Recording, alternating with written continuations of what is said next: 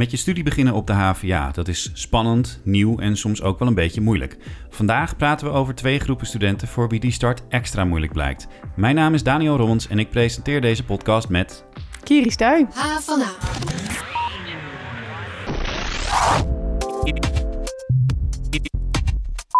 Fijn dat je luistert. Voor studenten die als eerste van hun familie gaan studeren, heeft de HVA de afgelopen twee jaar een pilotprogramma gehad, Tune In. En in dat programma krijgen die studenten extra begeleiding voor een goede start op de hogeschool. En de resultaten van die pilot zijn bekend. Straks bellen we met Fiona Vera, die het programma opzette en onderzocht. Maar eerst kijken we naar studenten die vanuit het MBO doorstromen naar het hoger onderwijs. Die groep, en dat is ongeveer een derde van alle HVA-studenten, heeft het normaal gesproken al best lastig in het eerste jaar. Maar met de coronacrisis blijkt het helemaal moeilijk om een beetje op gang te komen. Vijf studenten van de Minor Loopbaancoaching voor Young Professionals deden een onderzoek naar deze groep. En aan de lijn zijn twee van de vijf studenten die dat onderzoek deden, Jaela Brandwijk en Jeske de Vries. Welkom. Fijn dat jullie tijdens het studeren even afstuderen, moet ik zeggen, even tijd hadden om uh, met ons te praten. Um, jullie hebben 15 van die MBO-doorstromers gesproken. Waar liepen zij tegenaan bij de start van hun studie, Jaela? Nou sowieso uh, zonder corona is het natuurlijk al voor MBO's heel lastig om aan het niveauverschil te wennen. Uh, de mate van zelfstandigheid. Op het MBO wordt je heel erg aan het handje vastgehouden en bij het HBO is dat heel anders. Oh, sorry, mijn telefoon viel even. Um, maar ik denk de, de coronapandemie heeft het nog lastiger gemaakt, omdat ze niet. Sommige, meeste hebben geen open dagen gehad. Hebben dus niet de, de sfeer kunnen proeven van, een, van een, een, gebouw. Je zou bijna denken van, heeft een gebouw dat? Maar dat heeft hij sowieso. en en, uh, de docenten, de medestudenten. Um, ik kan me nog wel herinneren dat ik een keuze ging maken voor mijn hbo. En dat ik dat, dat eigenlijk de sfeer van een gebouw dat, dat ik die in Amsterdam zoveel beter vond dan in Nijmegen. Dat dat de okay. reden was dat ik. Grote reden dat ik naar Amsterdam ging. Ja. Dus ik, daarom konden wij, voordat we dit onderzoek starten, kon ik me super goed verplaatsen in hoe belangrijk dat is en hoe stom het is dat ze dat nu missen. Um, dus een stukje niveauverschil en uh, ja, zelfstandigheid, dat was wel heel lastig. Ja, jij zegt ook uh, dat die uh, begeleiding zo anders is. Hè? Vanuit bij, in het MBO word je een beetje aan het handje genomen. Kun je eens vertellen waarin ja. dat dan concreet verschilt met het HBO? Hoe deden ze dat dan op het MBO waar ze dat niet doen op het HBO? Nou, bij het MBO kan ik me nog herinneren dat ik, als ik dan een verslag had, dat ik dan elke week een deadline had per hoofdstuk. en dat ze dan dus ook echt checkten of ik het elke week had gedaan. En dat voor bijvoorbeeld een SOB-verslag, studieloopbaanbegeleiding. En dan op het HBO was het van nou, over twee maanden is een deadline. Zie maar dat het lukt. Dus zo. Veel meer een stok achter de deur, dus. Ja, veel meer. En dan, ja, dan moet je wel, want elke week wordt er opnieuw gevraagd: van ben je al zo ver als dat je zou moeten? En op het HBO was het van nou het is niet gelukt, hè? Hoe kan dat nou? Dus dat was heel anders. Oh, ja. ja. Uh, jullie zijn uh, naast dat jullie dit onderzoek hebben gedaan, uh, zelf ook ervaringsdeskundigen. Want jullie komen zelf ook vanaf het MBO, zijn jullie naar de HVA gekomen. Jeske, um, ik wil ook even naar wat jullie dan echt met die studenten hebben besproken, die 15. Wat is er nou concreet moeilijker nu door corona dan het toch al was, zeg maar? Wat nu concreet moeilijker is voor hen, is um, het vinden van motivatie. Uh, dat was wel een van de uitblinkers. Um, qua wat moeilijker ging, is dat uh, omdat het online is, is de drempel veel hoger om vragen te stellen. Om uh, ja, gemotiveerd te worden door de manier van lesgeving tijdens een les. Studenten zitten op hun telefoon achter hun computer. het volgen van de lessen, dat vinden ze moeilijk. Ja. Um, de vorm van begeleiding is ook anders dan hoe, hoe de les uh, ja, voor corona zou worden gegeven. Dus je zit niet in het klaslokaal. Dus je moet ja, het motiveren om je laptop al open te slaan. Dat is voor nu wel echt uh, ja, een van de grootste ja, moeilijkheden. Ja, en dat zijn dingen waarvan je kunt zeggen dat dat eigenlijk in het algemeen voor alle studenten misschien wel een beetje geldt. Um, waarom ja. is het dan voor die MBO-doorstromers extra moeilijk? Nou, wat meerdere keren teruggekomen is in de antwoorden, is dat de studenten aangaven dat ze gewoon echt gewend zijn dat een leraar persoonlijk interactie opzoekt met hen, uh, de klas inloopt, jou persoonlijk aanspreekt. Heb je inderdaad je huiswerk af, zoals je Ela benoemde? Ehm, heb je, ben je op schema? Waar loop je tegenaan? En ik zelf uit eigen ervaring als mbo'er heb je daar ook wat meer behoefte aan. Uh, merk ik. Want je, je, je stroomt niet zo niet door naar een soort van praktijkschool waar je veel meer begeleiding krijgt. Want vaak als je op het mbo zit, heb je daar ook gewoon meer behoefte aan. Ben je wat moeilijker in het zelfstandig gaan werken. Dit is niet natuurlijk over iedereen uh, te zeggen, want dit verschilt. En dat heb je ook weer teruggezien in de resultaten. Dat sommigen die vonden het juist fijn, de vrijheid. Maar de grootste uh, ja, drempel was toch wel dan zonder die begeleiding, die extra. en dan ook nog de motivatie zelfstandig zoeken ja, ik denk dat je dan toch wel de twee kern, uh, ja, kernproblemen hebt. En ik kan me voorstellen ook dat je ook gemotiveerd raakt als je studiegenoten ziet. En dat je daar bevriend mee raakt en samen in de kantine zit en even kan roddelen over die gekke docent. Dat kan nu natuurlijk ook allemaal niet. Absoluut. Ja, een, een student die ik heb geïnterviewd persoonlijk, die zei ook van ja, er is niet echt een half uur pauze waarin ik met de klasgenoten lekker kan kletsen om te vragen of zij de les wel goed hebben begrepen of niet. Uh, hebben zij, hebben zij überhaupt vrienden nu?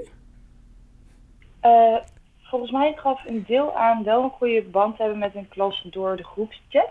Oké. Uh, maar bedoelt u met vrienden uit de klas? Uit de klas bedoel ik inderdaad, ja. Ja, ja oké. Ja, nee. ze geven aan dat ze wel bij elkaar um, ja, vragen kunnen stellen. Uh, dat, uh, dat ze wel uh, daarin steun bij elkaar vinden. Alleen vriendschap heb ik persoonlijk niet horen vallen. Nee. Dat was wel. ik zelf ben wel bevriend met meiden uit mijn klas, jongens uit de klas. En dat is bij deze studenten niet naar voren gekomen. Nee. Um, de conclusie van jullie onderzoek is uh, deels in ieder geval uh, dat die MBO'ers wel wat meer begeleiding uh, kunnen gebruiken, of in ieder geval betere begeleiding. Ja, Ela, jullie hebben tips opgesteld voor docenten. Kun je heel kort en krachtig zeggen wat zij beter kunnen doen? De tips die we hebben opgesteld zijn voor docenten bedoeld en opleidingsinstanties. Um, de eerste tip is: zorg ervoor dat de afstand tussen jou als docent en studeren studenten kleiner wordt. Dit zorgt ervoor dat studenten zich tijdens de online lessen geen nummertje voelen. Mag ik, mag ik daar gelijk ehm, wat over vragen? Hoe doe je dat dan, die afstand verkleinen?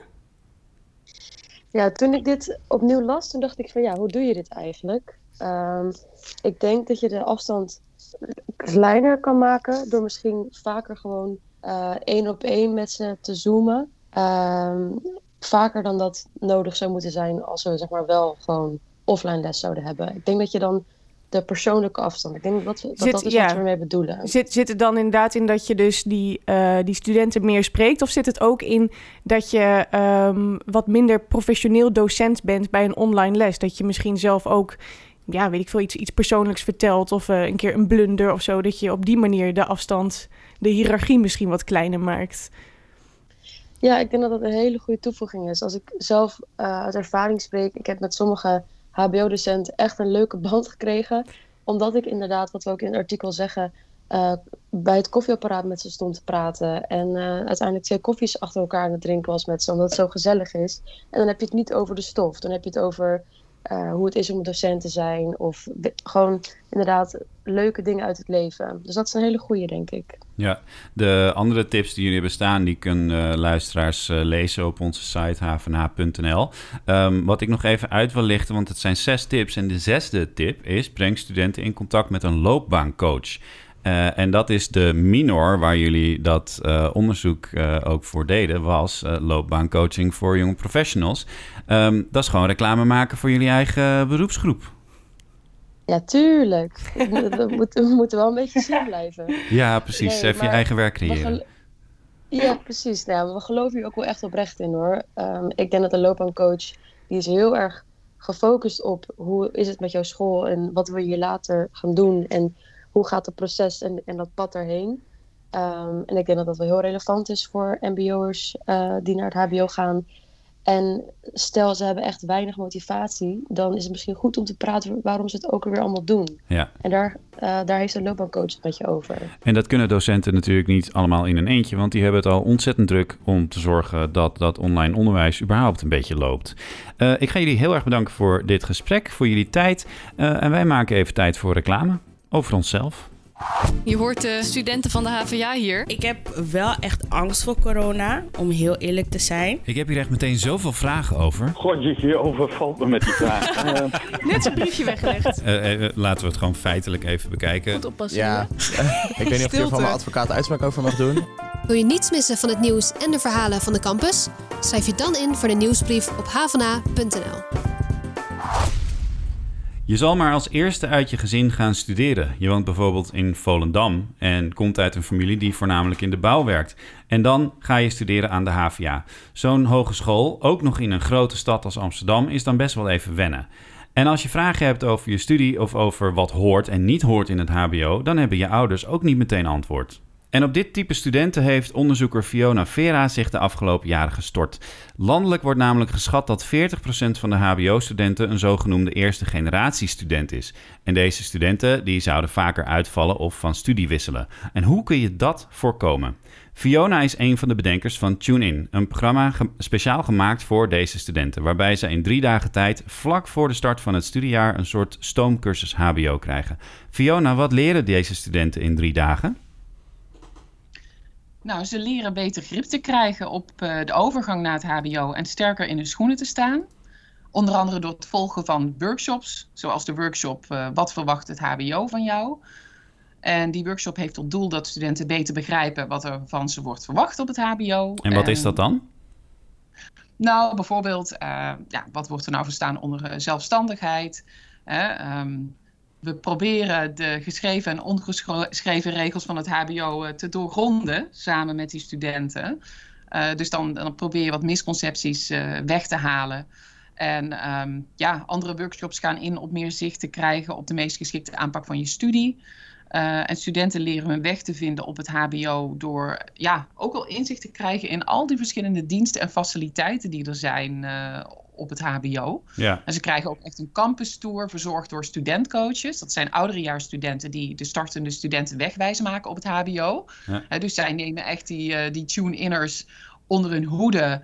Uh, ja, niet alleen tijdens die drie dagen, maar ook in een online natraject tijdens uh, de eerste honderd dagen daarna. Ja, en met welk doel is dat? Wat willen jullie bereiken en onderzoeken met dit programma? Nou ja, de, de, de pilot tune-in, hè, dus de, echt de eerste editie in uh, augustus 2019, die had tot doel om überhaupt een evidence-informed interventie te ontwikkelen en uit te voeren. Wat is dat?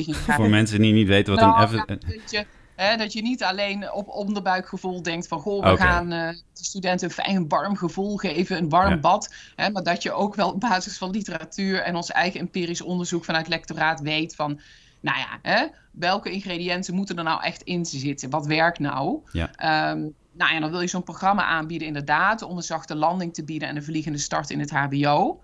En ehm, ja, we wilden dus ook echt een HVA breed empowerment programma neerzetten om deze studenten in hun kracht te zetten. Mhm. En dan dus erop gericht om deze studenten op weg te helpen in het HBO, opdat hun kansen op studiesucces toenemen. En jullie hebben dat toen ook onderzocht. Wat was dan de onderzoeksvraag?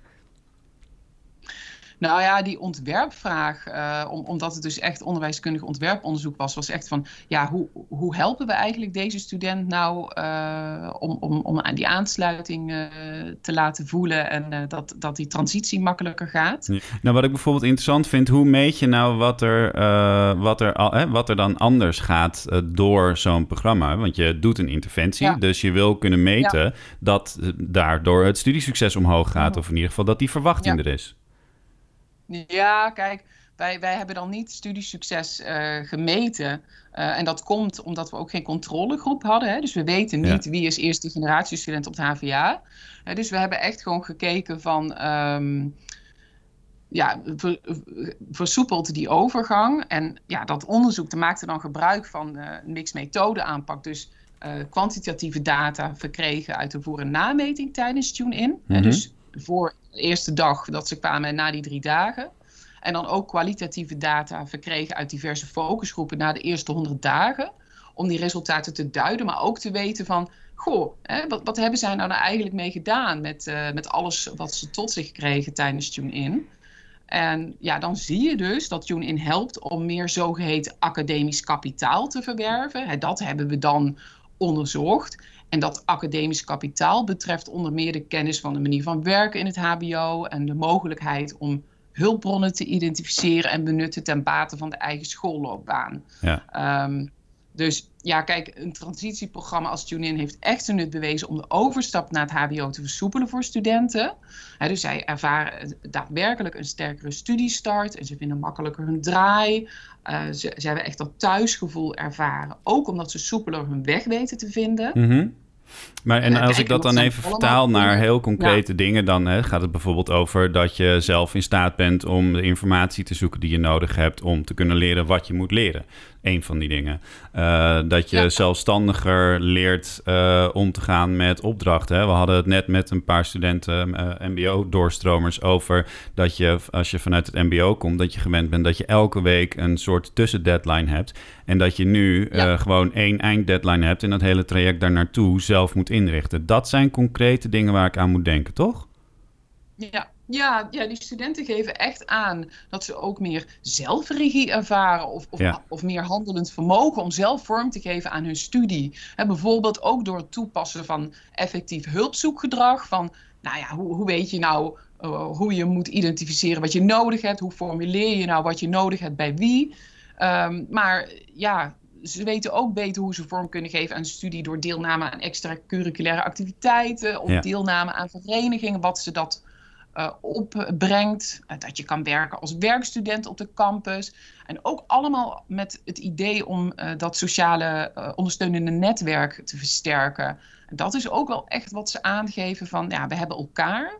Maar ik heb tijdens Tune-in ook al echt die studentendecanen gezien, de mentoren, docenten, uh, alumni en natuurlijk die studentcoaches. Ja, dan zie je gewoon dat het ook gewoon zo toegankelijk is om even aan elkaar te vragen of aan de studentcoach van. Uh, joh, uh, er wordt gesproken over dit en dat. En ja, ik, ik, ik weet eigenlijk niet precies waar ik dat kan vinden. En ja, daarin is het gewoon echt wel ook heel succesvol ge gebleken. Kun je dan ook zeggen van dit is een, een, meerderheid van die groep die zegt dat dus? Of is dat een, een soort beeld dat er, uh, ja, hoe, hoe werkt dat? Ja, nou ja, kijk, die voor- en nameting die, die laten dus zien dat een meerderheid van de deelnemende studenten een toename ervaart in academisch kapitaal als gevolg van deelname aan TuneIn. En um, met die uh, focusgroepen ga je dan ook kijken van waar zitten dat nou in? Um, en um, uh, ja, dan formuleren ze ook van ja, ik, ik, ik, ik durf nu gewoon makkelijker op af te stappen. Ik, ja. ik, ik snap nu beter wat er wordt gevraagd van mij wat betreft die proactiviteit. Um, ja, en ze voelen zich ook echt gesteund door die studentcoaches. Die zoiets hebben van, ga er gewoon op af, je hebt niks te verliezen. En, um, ja, want ik las uh, ook dat die na het programma... Een, een meerderheid van die studentcoaches ook contact onderhielden... met die deelnemers door middel van een WhatsApp-groep, hè? En ik kan me voorstellen, dat is natuurlijk ideaal. Als je als student denkt, goh, ik heb geen idee wat, ik, uh, wat die docent nou eigenlijk bedoelt. Dat je het gewoon even informeel kan ja. vragen. Ja, ja, en dat moet ik zeggen. Ik bedoel, alle lof voor die studentcoaches. Wat een geweldige studentcoaches. In de tweede editie had je oud-tune-inners die dan studentcoach werden. Dus dan had je echt dat giving back. Hè, dat is natuurlijk ja. helemaal mooi. Maar zij kregen dus helemaal niet betaald voor die eerste 100 dagen. He, ze kregen een vergoeding voor uh, studentcoach zijn tijdens die drie dagen. Mm -hmm. Maar daarna lieten het eigenlijk vrij open. Van, goh, eens kijken. Hè? Uh, de resultaten die jullie hebben uh, geboekt, die jullie onderzocht... zijn die genoeg voor de HVA om deze pilots door te zetten... naar echt een vast programma? Ja, kijk, in die zin zijn die resultaten gewoon, uh, gewoon ijzersterk als het gaat over uh, studenten in de kracht zetten, die transitie faciliteren. Um, hè, ze voelen zich uh, gewoon sterk in de schoenen staan, meer vertrouwen, et cetera. Ja. Dat thuisgevoel hebben ze ervaren. En dat zijn wel indicatoren waarvan je zegt, nou dan mag je inderdaad verwachten dat een studiesucces beter is. Ja. Wat natuurlijk nog beter is, als je op een gegeven moment echt die studenten kan volgen. Ja. Dus dat je kan zien, nou, hè, deze groep tune-in studenten, moet je nou eens kijken. Gemiddeld hebben ze een hoger cijfer. Ja. Uh, er is meer, minder uitval bijvoorbeeld. Of dat je kunt kijken, hoe lang houdt dat die boost aan? Hè? Want ja. ze maar heel concreet gaat dat ertoe leiden dat de HVA zegt... Uh, we gaan dit programma gewoon vast uh, opnemen. Heb je daar al geluiden over gehoord? Nou ja, goed, kijk, als onderzoeker heb ik... Um, dat programma ontwikkeld. Ik laat zien dat het werkt. En ja, dan, dan geef je het over aan de organisatie die dat organiseert. Ja. maar die hebben nog niet aangegeven dat ze dat van plan zijn. Nou, ik heb niet aangegeven dat het niet wordt georganiseerd uh, deze zomer. Uh, kijk, en dat kan goed een online editie worden, afhankelijk van de coronasituatie. Uh, bij de Erasmus Universiteit hebben ze een prachtige online editie gemaakt van het pre-academic program. Mm Ook contact gehad met die mensen daar. En ja, dan denk je van ja, hoe ga je het vormgeven? Je wil ook een grote groep bereiken. Ja, TuneIn ja. is natuurlijk toch, toch kleinschalig van opzet. Ja, eh, maar het is wel dus het idee dat daar uh, breder, ook buiten de HVA, misschien wat mee gaat gebeuren. Uh, TuneIn kreeg namelijk sowieso al veel media-aandacht. En recent werd het ook in de Tweede Kamer besproken, zag ik. want het CDA diende op jullie verzoek een motie in die de minister van Onderwijs vraagt om onderwijsinstellingen te stimuleren informatie over het opleidingsniveau van de ouders van studenten op te vragen. Ehm, dat gebeurt nu dus nog niet? Nee, nee, nee dat, dat gebeurt helemaal niet. en waarom is het belangrijk om die informatie te hebben? Nou, op dit moment hebben onderwijsinstellingen en ook de HVA onvoldoende zicht op deze doelgroep binnen de eigen instelling. Want het is helemaal niet bekend hoeveel eerste generatie studenten er zijn hè, op de HVA. Omdat je dat dus gewoon simpelweg niet, niet uitvraagt. Nee, we weten nu niet, geen enkele onderwijsinstelling weet dat. Althans, hè, hoger onderwijsinstelling. Hè, daar wordt, ik bedoel, ik moet het allemaal opschrijven hè, bij de inschrijving van mijn kids op de basisschool. Naam en toenaam, al mijn titels. Hmm. Maar inderdaad, uh, in het hoger onderwijs wordt dat niet uitgevraagd. Maar om eerste generatie studenten beter te kunnen helpen, ja, dan is het nodig zicht te krijgen op de omvang van de doelgroep, op ja. hun voortgang in de opleiding. Dat, dat weten we nu natuurlijk niet. Maar het doeleinde, wat wel goed is om te weten van die vraag, hè, opnemen in uh, studielink, ja, dat, dat gaat echt nog om statistische doeleinden, onderzoeksdoeleinden. Dus voor de student moet het duidelijk zijn waarom het gevraagd wordt en dat er op individueel niveau hè, niets mee wordt gedaan. Het gaat echt nog om beschrijvende data op cohortniveau, dat wij zelf weten van, ja, um, ja goh, hè, hoeveel studenten, verschilt dat per faculteit, per opleiding. Precies. Ja. Om mensen te kunnen helpen moet je eerst weten of ze er zijn en met hoeveel ze er dan zijn en, uh, uh, en waar ze dan zitten. Um, Fiona, ik uh, ga je heel erg bedanken voor dit gesprek. Um, ja, en aan de luisteraar bedankt dat je luisterde. Vind je dit een leuke podcast? Geef ons dan een beoordeling op iTunes of Spotify. En heb je een opmerking of tip? Mail ons dan op havana.hva.nl of stuur ons een berichtje op sociale media. Wij zijn er volgende week met nog één podcast en daarna gaan we er een maandje tussenuit. maar we je dagelijks op de hoogte, ook in die maand februari, van alle andere verhalen over jouw opleiding. En dat doen we dan op sociale media, maar natuurlijk op onze website havana.nl doen we dat ook. Bedankt voor het luisteren en tot de volgende. Geen enkele podcast meer missen? Check dan Havana in je favoriete podcast-app.